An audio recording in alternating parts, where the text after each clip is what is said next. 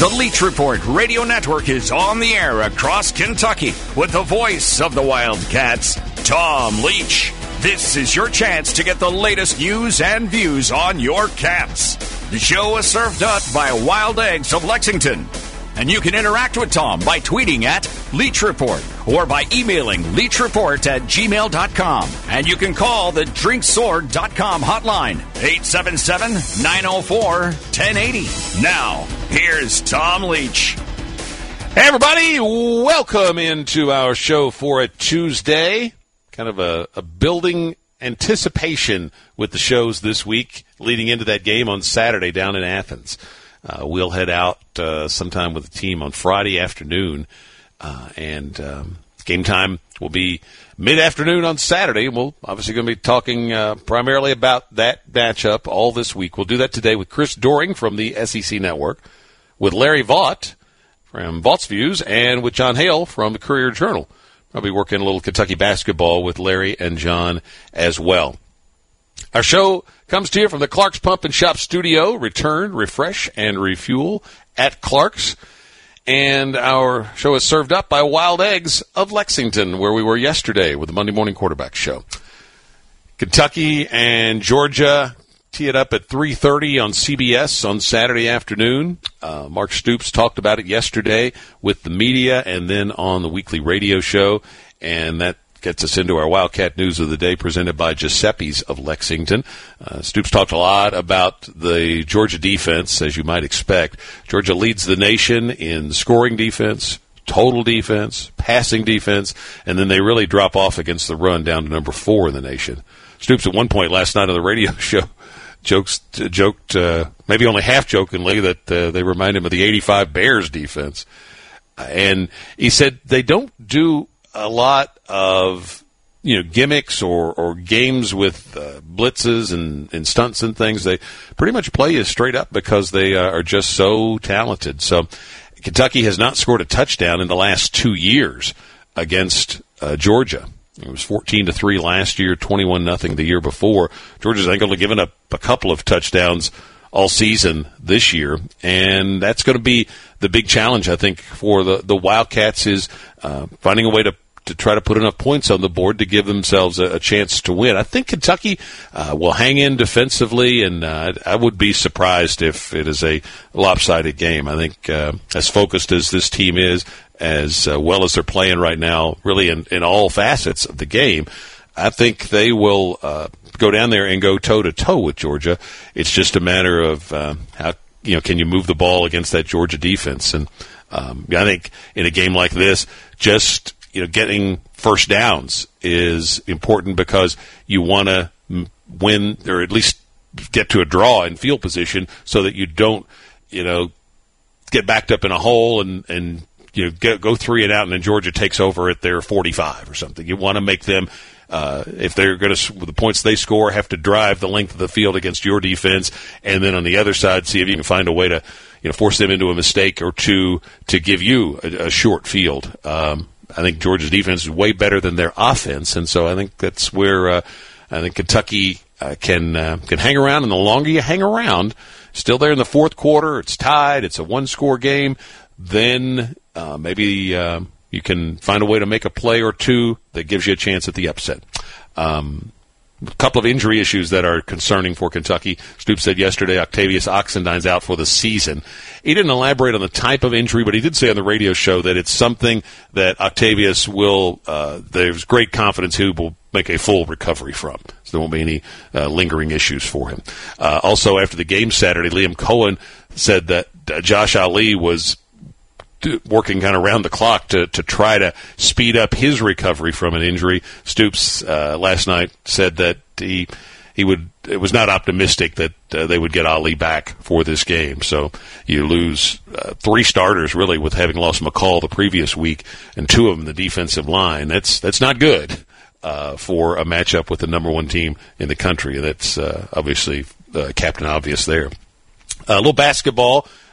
Kentucky had an open practice yesterday. NBA scouts were still in town after the, the pro day the day before, and they let uh, media members come in and watch as well. Um, Sahvir Wheeler apparently rolled an ankle at some point in practice. Don't have any word yet on the extent of, of his injury. Uh, would suspect it's it's probably not a big deal, but um, we'll uh, see in the coming days.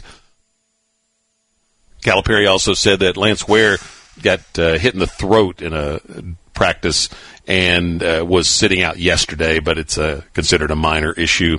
And then the other thing is that uh, Toppin, Fredrick, and Hopkins still were not full go yesterday, but Cal said he expects them to uh, get to that status this week. Uh, Cal said that uh, we've got a ways to go, was one of his quotes. And he said he likes uh, the fight of this team and their competitive spirit and how physical that they are. That was something that uh, certainly last year's team didn't have uh, much of that aspect. He said it's also a smart group of players, good basketball IQ. Links to the stories that we talk about here on the Leach Report can be found on the Bud Light Leach Report page at tomleachky.com. Wildcat News of the Day presented by Giuseppe's of Lexington. Uh, going to be heading there for a uh, birthday dinner uh, later this week. If you've got a special occasion or looking for someplace to go after Keeneland or after a big UK game, head out to Giuseppe's. They've got live jazz music, a climate controlled patio on these nice fall evenings that you can enjoy. And they've added a drive up window too. If you just want to take Giuseppe's home, go to giuseppe'slexington.com to make reservations or to place your order. We'll be right back.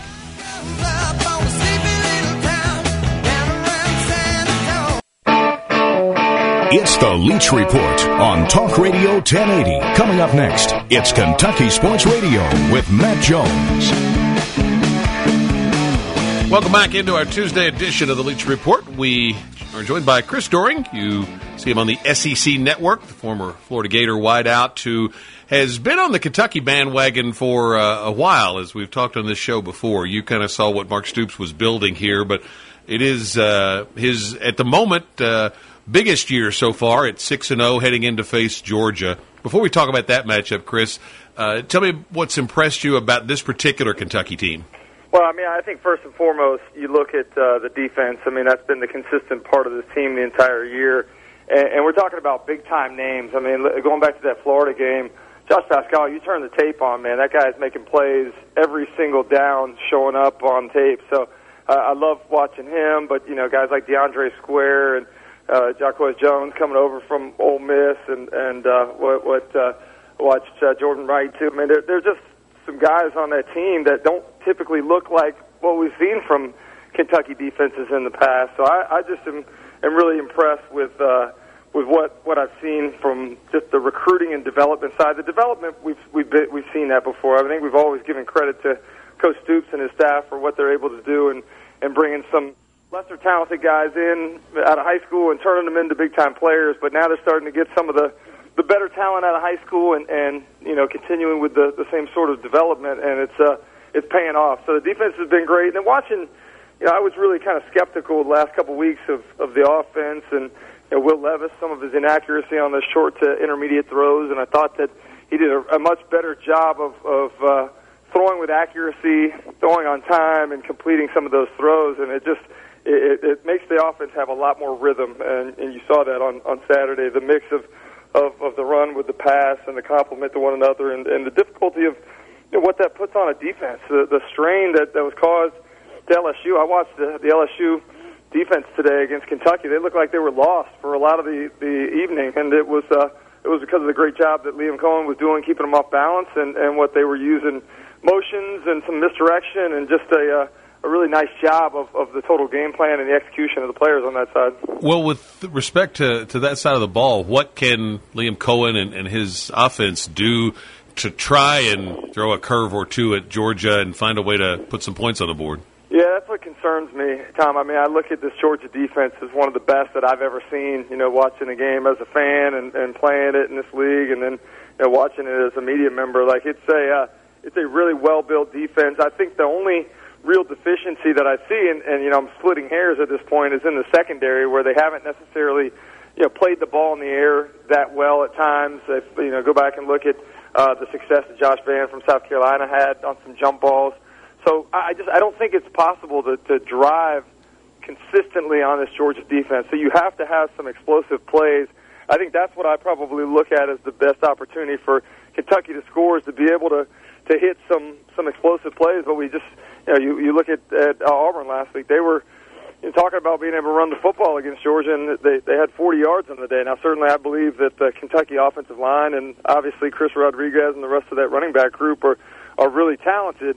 But uh, it is tough sledding trying to just line up and and beat Georgia every single play. So you got to hit a couple of those big plays, or, or else it's uh, it's going to be pretty unlikely to, to score the points you'll need to beat them. Beyond just the talent that they have on that side of the ball, uh, as a guy who played the game, what is it that stands out about their defense and the way that they play it? Yeah, I think I think they're they're very well coached. Obviously, um, you know, I look at the speed on the edges. You'll see you'll see times where it looks like uh, the offense may have the, the defense outflanked, but the the contain is just so fast that they're able to recover. They're able to, you know, turn what look like 10 yard gains into maybe a one or two yard gain at most.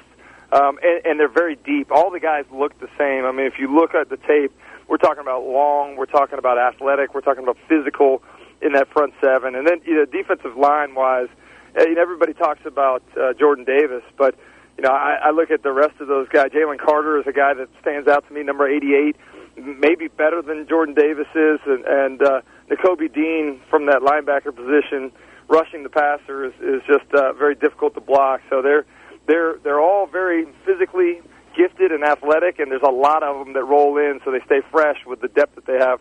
Talking with Chris Doering from the SEC Network about the Kentucky Georgia matchup on Saturday in Athens. With uh, respect to Georgia's offense, um, there's so much talk about the defense. Uh, what are the things that Kentucky will have to contain on Georgia when they have the ball uh, to try to make sure the dogs don't uh, put up the points they've been putting up? You know, I'm, I'm interested in what happens with the quarterback position because you know it, what a luxury it is to have a guy like Stetson Bennett who's been around for a long time that understands the offense that brings a little bit of a different wrinkle with his athleticism and what he can do in the quarterback run game in addition to scrambling and, and and the pressure that puts on an opposing defense and the limitations that it causes.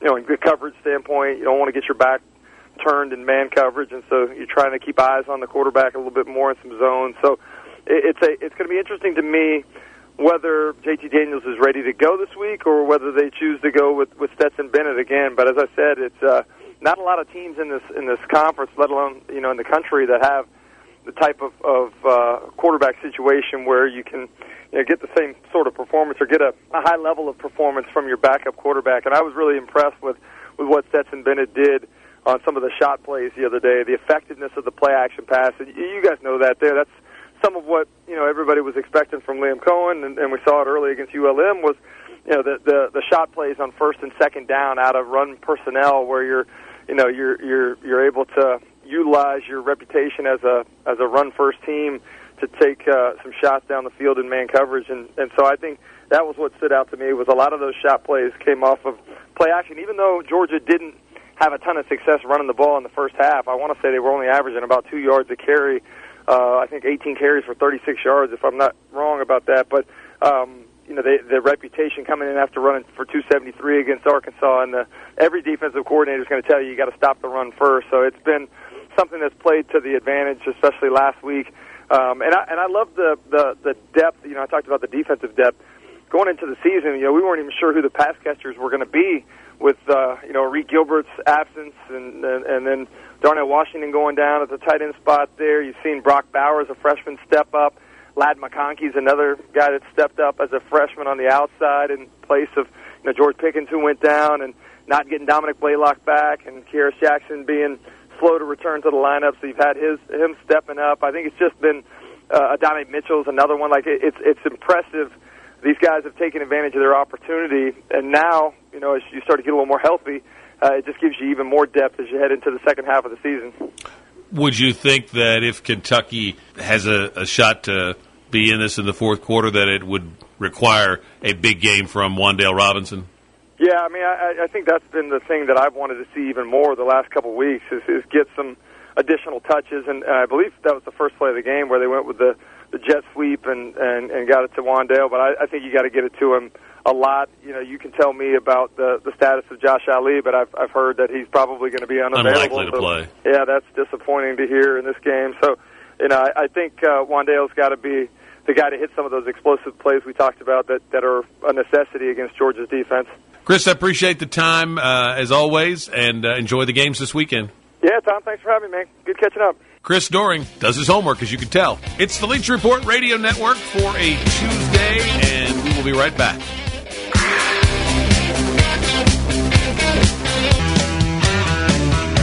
Twenty-seven past the top of the hour on this Tuesday edition of the Leach Report, served up by Wild Eggs of Lexington in Palomar and in Hamburg. Larry Vaught joins the program now from Vaught'sViews.com. And Larry, we'll start uh, with a, a, sad note on the passing of Warren Bryant. Uh, I know you uh, and I both uh, remember uh, the days of Warren Bryant as one of the top offensive tackles in college football for those uh, Curci led teams of 76, uh, the mid, mid to late 70s.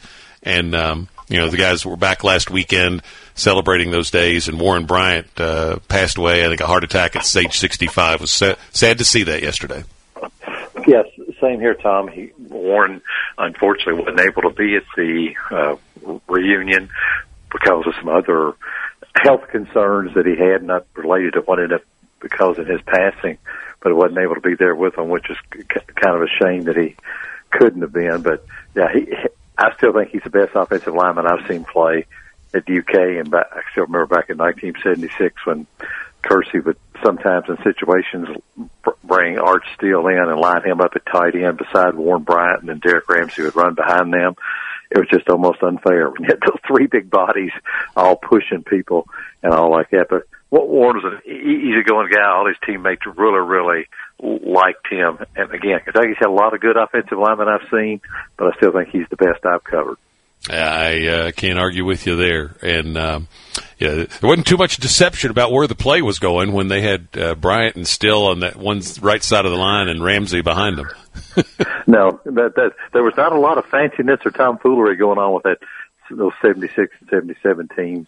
And when they ended up, you know, winning a total of 19 games in those two seasons, I mean, I know Mark Stoops has got things going on passing a lot of Fran Curci's records and marks and other coaches' marks, but I still say the best Kentucky team I've seen play is that 1977 team. Now, maybe if this team runs the table, I'll change my mind. But until then, I, my vote would still go for 77. Well, they could uh, could make a strong case if they could uh, pull off this upset on Saturday, and we're going to get deeper into that when we come back and continue this chat in a minute. But I'm guessing over your way in Danville, it is uh, topic number one everywhere.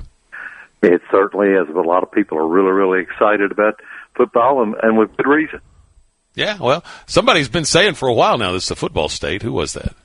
Absolutely, just just glad to see many, many more are understanding that. I had to tell Tom Hart when he talked about this could be the glory years of, uh, of, of for Kentucky. I said, go back and check that 1977-78 season out that Kentucky had. They weren't too shabby, 10 and 1 in football, won the national championship in basketball. So football's been involved in some good times before. Yep, and uh, we'll get into a little bit of what uh, Mr. Hart had to say to you guys on the Sunday morning show when we come back. Halfway home on this Tuesday edition of the Leach Report from the Clark's Pump and Shop Studio in Lexington. We'll be right back. Look for the Leach Report on Facebook. Show updates, contests, and other cool stuff. Check it out today. It's the Leach Report served up by Wild Eggs of Lexington. We're chatting with Larry Vaught from Vaught'sViews.com and YourSportsEdge.com. And he's also one of the hosts of the uh, Sunday morning sports talk show here in the Lexington market on our flagship station uh, in downtown Lexington. And you guys got a chance to chat with uh, Tom Hart, who uh, was in working the game for the SEC Network Saturday night. So he came on with you Sunday. And uh, we'll start on the on the football side. He had uh, some encouraging things to say to Wildcat fans for this matchup Saturday, right? Yeah, he sure did, Tom. Because I asked him if what he if he would be stunned if Kentucky could beat Georgia after some of the things he'd said about Kentucky, and he said he would use the word maybe maybe surprised, which I think anybody could go along with that when Georgia's ranked number one, but said would not be stunned at all, and that he thought that Mark Stoops program he put together and the, what he'd seen in practice this week, the, or, or practice last week with the approach they took, and then the fact that they went out and for the first time this season played like a team that could beat a number one team because they had an overall performance with their offense and defense both being good. Special teams was very solid. So I, I, Tom sees a lot of football. I know Kentucky fans really like him because they think he's uh, very fair and generous sometimes in his praise of the Cats, but I also think he's very objective in what he also says, because that's what he does for a living. So I thought that's pretty high praise when you have a guy like that saying, yeah, he could, he, he could see a scenario where it happens. I thought the game three years ago against Georgia in early November when they were playing for first in the East like they are here, uh, that Kentucky, the moment uh, maybe overwhelmed some of the Kentucky guys a little bit. I thought you know it affected them the game before and after Georgia, and you know in within the game, just all the distractions and the hype leading up to that. I think maybe they just got caught up a little bit in that, being in that situation for the first time good, you know, decent number of those guys are still on the team, even if they weren't playing major roles back then. They were a, a part of that week. And uh, DeAndre Square talked a little bit about this after the game Saturday, and uh, I, I think it's it'll be much different in regard to that aspect of uh, this game coming up. And I I think they will go down there very dialed in, uh, believing that they can win. Now it's a big ask, but uh, I, I, I would be surprised if uh, they get overwhelmed by the moment or the stage. Yeah, I, I, I'm with you. They they may still not win the game, but I don't think it'll be because they're overwhelmed by where they are, the situation that they're in. I mean, this team has now won three straight bowl games. They did win 10 games back in 2018. They have that experience to draw on. Now they came off back to back wins over Florida and LSU and the way they played against LSU really impressed me because to be able to come off a win like Florida and then keep yourself focused the way they did. That's one of the things Tom Hart talked about how level headed and focused they, mm-hmm. they seemed and relaxed all at the same time. And to come out and do that against LSU and and not the best LSU team in the country, but certainly not a horrible team either. And a team that probably sent a lot of guys to play in the NFL and to come out and just dominate that game. I mean, I don't know how you were, Tom, but it was 21 to, to zero. And then even when LSU scored, I don't think there's even a thought went through my mind that, oh, this could be bad. LSU might be getting ready to come back. I mean, I never even thought anything like that. I just wonder, well, yeah. how long will it take Kentucky to score again? Just get back ahead, and boom, they went right down and scored. Kentucky had uh, control right from the start. They uh, forced the fumble, watched down, and you know got on the board first with a fourth and three touchdown. How surprised were you on that call? I would say if you'd have if you'd have called over to me and said you want to bet your house on whether Mark Stoops goes for the field goal or the touchdown, I'd have said, well, put me down for the field goal because that's just in Mark's DNA. And I don't know whether, and you've talked to him a little bit one on one since it. I don't know whether it was just the the emotion of the game, whether it's maybe the emotion he felt like they'd already been in the touch in the end zone and the officials had taken it away from him. And you know, Stoops can get a little fiery sometimes, where that was still kind of playing on him, and he just said, "Well, let's go ahead and stick it in there again," or what. But that was totally out of character for how he would normally play a game, and I think sent a great message to the to the players about, "Hey, we're here to win this game, and let's go." And I think that'll be the same type of attitude he'll take into Georgia with him. And I was really glad to see it but I will say I, I was stunned by that. I didn't think there was a chance he would go for the uh, touchdown there. A couple of things on that. Um, he, I think, in his first two or three years here, uh, did make some, I think, of, of, those emotional types of decisions and got, got burned by them. I think he's matured as a coach, and I, I don't think that that you know touchdown that uh, they maybe thought they should have had. I don't think that's what it was. I think it was a couple of things. He, um, I think, feels like those previous two games were two of the best defensive performances his teams have had in his time here. And so I think it was supreme confidence in how well his defense has been playing that if they don't make it, they've got the ball at the three or four yard line. We'll just stop them and get it back at midfield and do this again. That kind of attitude. But I think also he, he talked about he wanted to be aggressive and you know, uh, not have any sense of, you know, celebrating the win over Florida, I guess, but just to be aggressive and go right at LSU and, you know, take it to them early. And so, uh, kind of a, a gut instinct thing that he, he goes on that sometimes. And, um, obviously, part of it is too, you know, if you have a play you think that you got a good chance of succeeding with, and they were wide open on both sides of the field.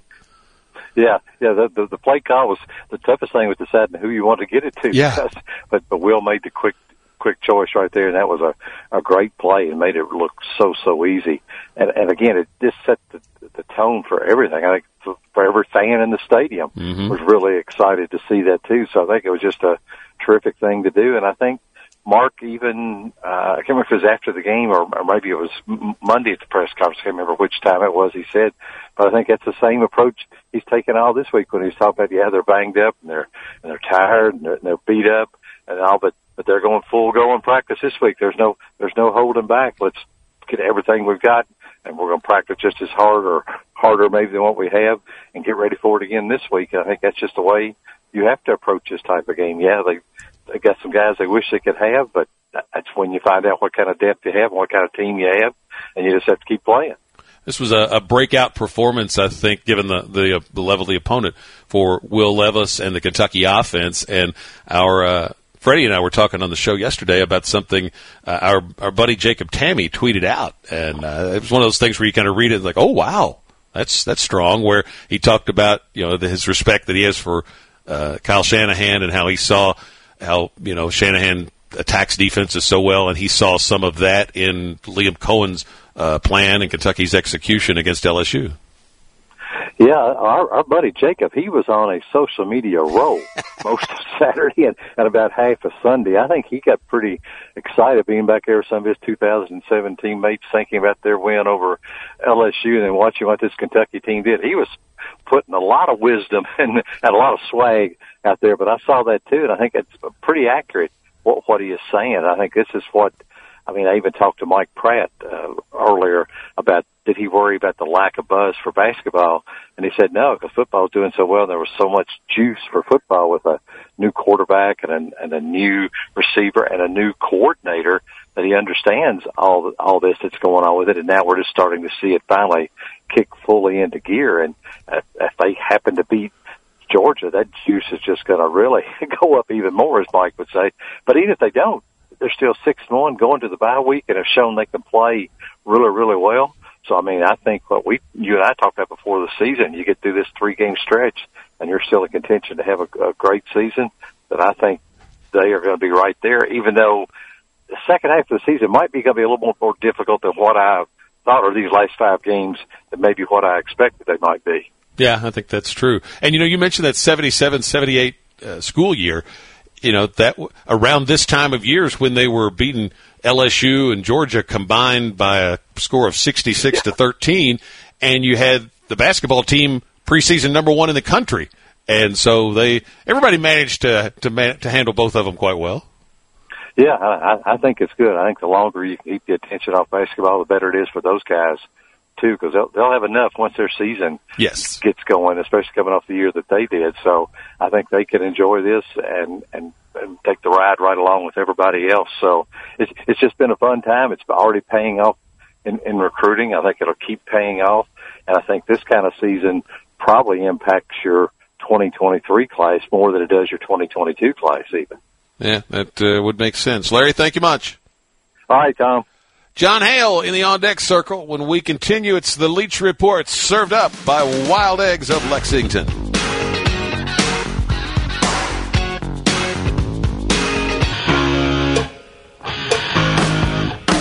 Thirteen away at the top of the hour. Jon Hale joins us from Courier-Journal.com, and if you go there, one of the stories you'll read in the sports section is uh, Jon's piece about uh, Mark Stoops and the interest that uh, he'll attract perhaps from other schools and uh, after the way Kentucky has started this season. And uh, Jon, you're of the opinion from reading that story that uh, you think it'll take a lot to get him out of Lexington. Yeah, I mean, I think that we've known the last few years based on just how favorable his contract is here at Kentucky in terms of he gets this automatic extension every time they win seven games or ten games, and you know he gets a bonus of two hundred fifty thousand dollars every time they win for each win, starting at number nine in the season. Uh, he's got one of the best contracts in college football, and with all the investments they've made in terms of facilities and the stadium and recruiting and all those other things, Kentucky is not this, you know, bo- bottom of the tier job that that it has had the reputation for most of its career. So at that point, it becomes uh, the only jobs that really should entice him away are traditional powers that are in the conversation for a national championship every year. And obviously, those are the jobs everybody wants. So it was going to take a year, like a 10, 11 win season, uh, that they maybe are in store for this year to, I think, get him in the conversation for those jobs. So it's certainly possible if the right job opens up and offers him that he could leave for it.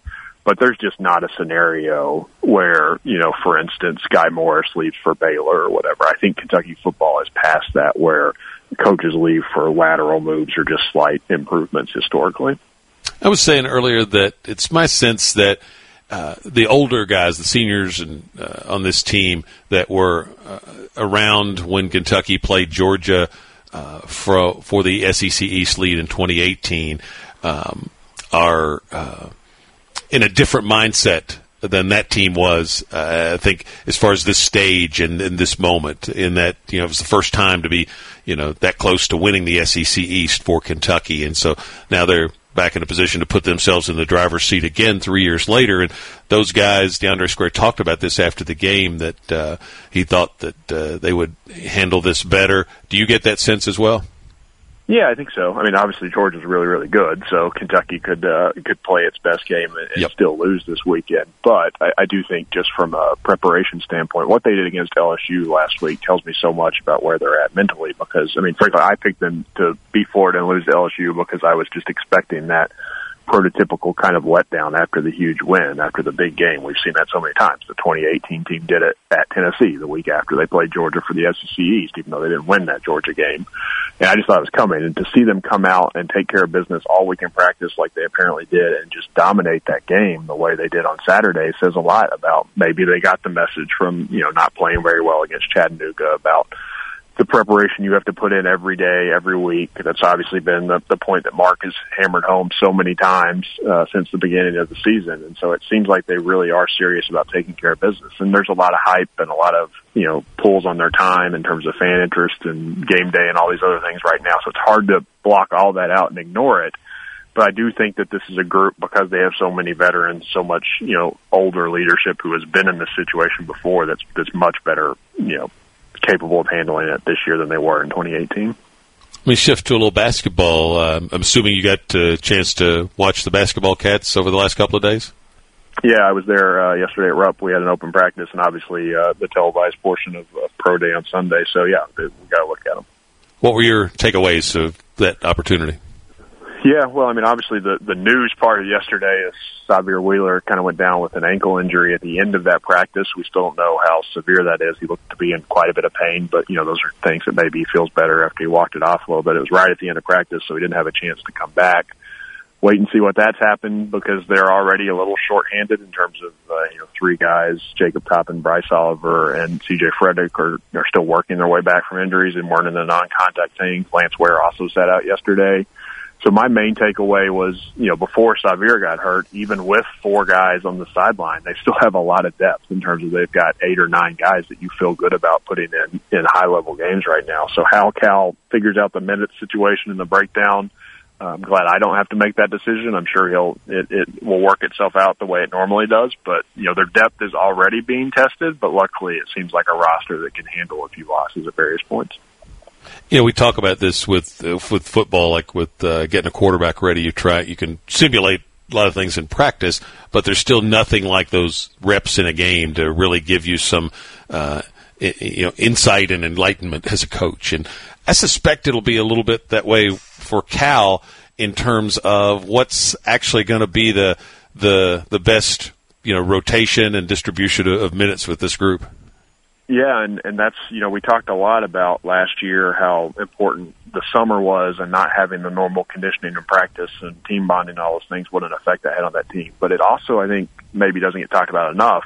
Losing those five non-conference games against you know low major opponents they would have been playing in November was big for that reason because he didn't have a chance to go out there against lesser teams and and figure some things out and see how they played together and find the best combinations. They're going to have that this year. It doesn't make for a very exciting home schedule, but I think it, it is important for the development of this team as he figures all those things out. But the first one right out of the box uh, is a, uh different animal, obviously with Duke up at the Garden, and uh, you know it's for for a guy like Cal, uh, you know, as competitive as he is, coming off the season that they had, that's a chance to to make a statement. I've got to think that drives him. no, definitely. And I think it's important that they have all these older players who can be in that situation. I mean, obviously it's a different animal playing for Kentucky, but they have transfers who have played in big games before. That'll help in that first one.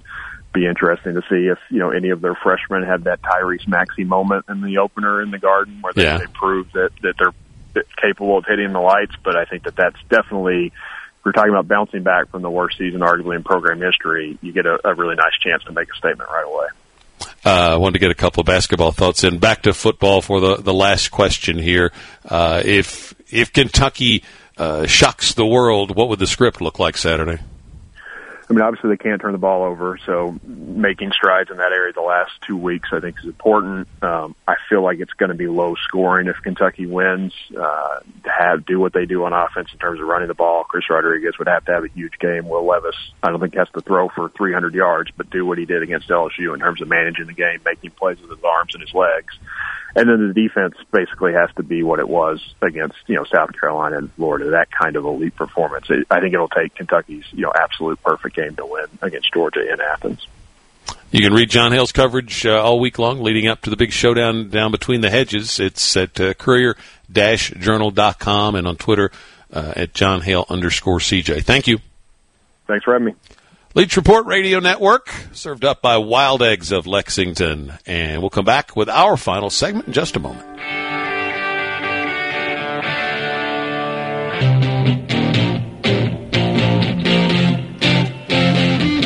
This day in Wildcat history, the Thin 30 got their first win. It was in 1962, the uh, famous Kentucky team that uh, was coached by the uh, new coach Charlie Bradshaw, and he uh, put them through practices that were so difficult that most of the team left, and there were 30 guys that uh, hung around, and they got their first win on this day, 27 to six, up at Detroit. One of them on that thin 30 team, uh, Talbot Todd, and uh, catwalk takes place on Talbot Todd Way down there behind uh, Kroger Field each home game, and Talbot was just such a loyal Wildcat fan. Would see him over practice all these uh, years that I've been doing the games until he passed a few years ago, and uh, he would have loved what's going on right now with Kentucky football. Uh, that's going to do it for our show today. Back tomorrow with uh, Chris Fisher and Kyle Tucker. Uh, later in the week, Van Hiles going to join us. Uh, Scott Howard on Friday from the Georgia Network. We'll be talking, obviously, most of the time about this big matchup between the Cats and the Dogs down between the hedges on Saturday. We'll be right back in 24 hours on the Leach Report, served up by Wild Eggs of Lexington. Have a good day, everybody. Thanks for listening to The Leach Report. Make sure you check out the podcast page at tomleachky.com whenever you miss a show. And be sure to follow The Leach Report Facebook page.